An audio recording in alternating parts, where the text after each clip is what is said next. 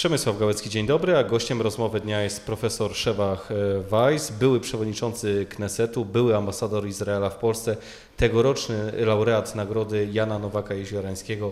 Dzień dobry. Gratulacje. Dzień dobry, dziękuję pięknie. Panie profesorze, w oficjalnym komunikacie czytamy: nagroda przyznawana jest osobom i instytucjom, które przyczyniły się do upadku komunizmu i demokratyzacji życia w Polsce oraz współpracy państw i społeczeństw europejskich. Wielka duma? Tak, ale ja nie jestem związany z upadkiem komunizmu w Polsce. To jest sprawa polska, nie wewnętrzna, światowa. Jestem związany właśnie z próbą nowego pojednania między naszymi narodami, tak jak każdy ambasador Izraela w Polsce od 1990 roku zajmuje się sprawą otwarcia nowej epoki w naszych stosunkach, które nie były najlepsze w czasach komunizmu, tak powiem szczerze. Ale panie profesorze, to też ważne wyróżnienie teraz jako symbol w związku z tym trudnym czasem w relacjach polsko-izraelskich, polsko-żydowskich, jaki mamy teraz. Zawsze mamy jakieś trudne czasy, bo to są stosunki ambiwalentne. Żyjąc w Polsce naród żydowski tyle wieków, i jednak większość się skupiła w Polsce, to ma ogromne znaczenie, że tu było lepiej niż w innych miejscach w Europie. Ale nie zawsze było dobrze. Wiadomo, przecież nie da się ukryć. Były zderzenia, istniał antysemityzm.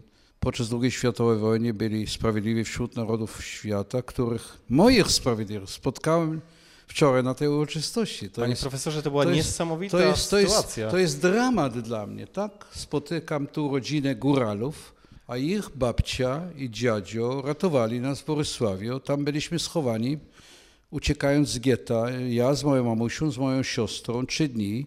2 dni w ich kapliczce, dzień w stajni, pół dnia w Studole, w której Niemcy, gestapowcy przyjechali, szukali nas i nie znaleźli nas. Przyjeżdżają tutaj, żyjąc w Wałbrzychu i w Wrocławiu, rodzina, tak, córka i wnuczka i 2 prawnuczki. Przecież to jest dramat. To było dla mnie taki pozytywny szok. Wiedziałem, że oni żyją. Ja się spotkałem kiedyś z nimi temu wielu lat, tak, ale jednak to jest coś niesamowitego. Także to dla mnie miało znaczenie duchowe, ta uroczystość. No i w ogóle związana z pamięcią Jana Nowaka-Jeziorańskiego. Panowie mieliście okazję się spotkać? Myśmy się spotkali w roku 2003. W kawiarni w Warszawie. Pan jeszcze był ambasadorem. Końcem mojej służby mieliśmy takie spotkanko, dość spontaniczne i spędziliśmy razem może 1,5–2 godziny razem z profesorem Bartoszewskim. Wtedy rozmawialiśmy o tych sprawach. On opowiadał dokładnie o jego spotkaniu jako kurier polskich podziemnych sił w Londynie. Spotkał się z Churchillem razem z Janem Karskim.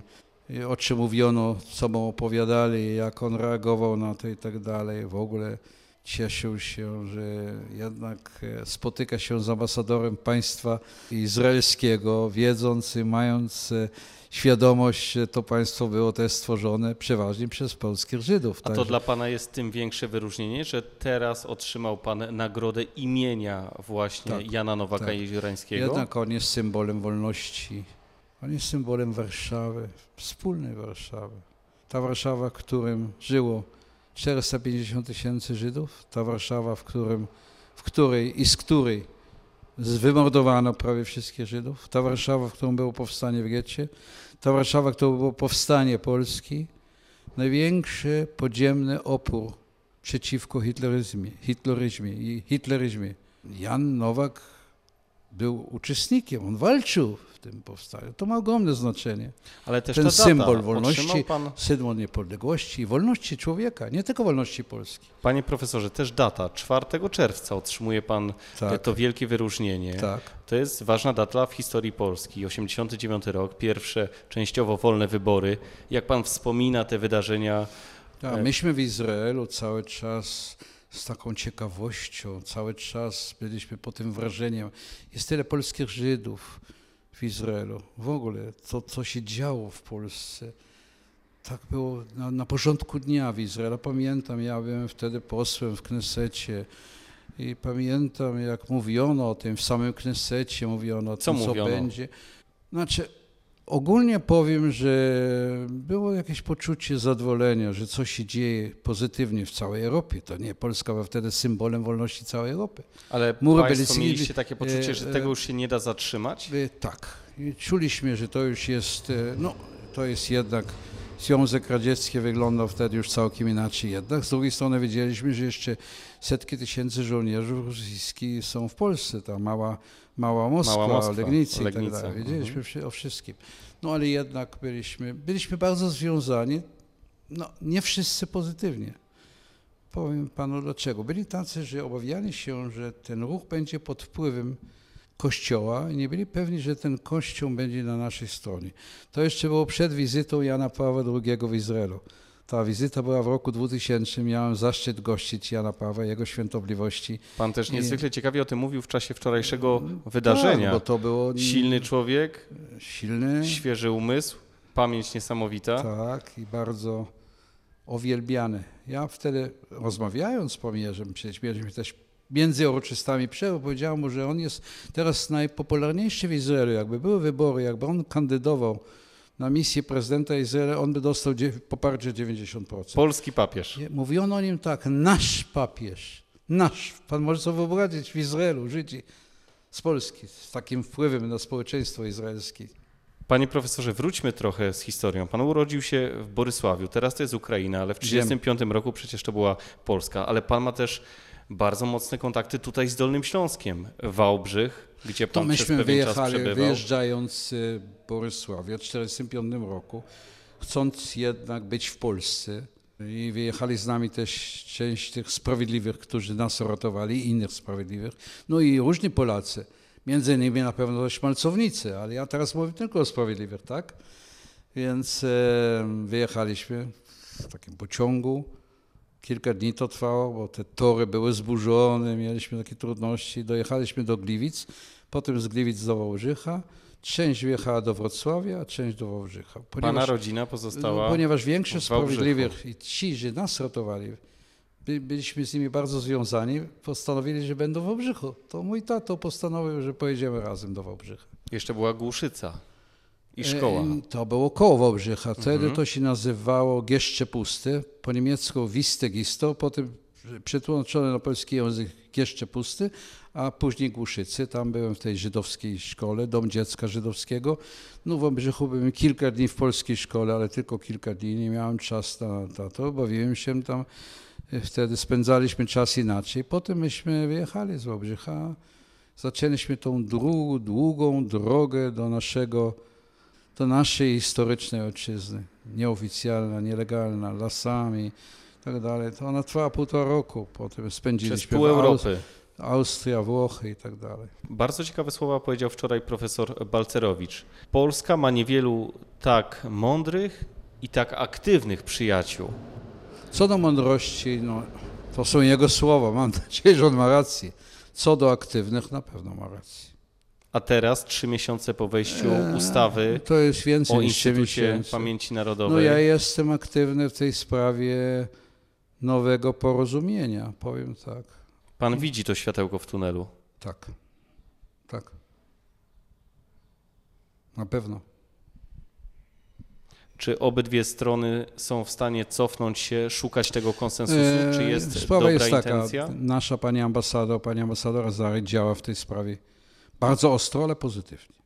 Znaczy ostro, będąc przedstawicielem poczucia żydowskiej strony, ale jednak dyplomatycznie i mądrzy. Ja trochę pomagam, co przeważnie mówiąc w tych sprawach, no i w mediach i tak dalej, i nie tylko w mediach, nawet na takich nieoficjalnych rozmowach z liderami polskimi i tak dalej.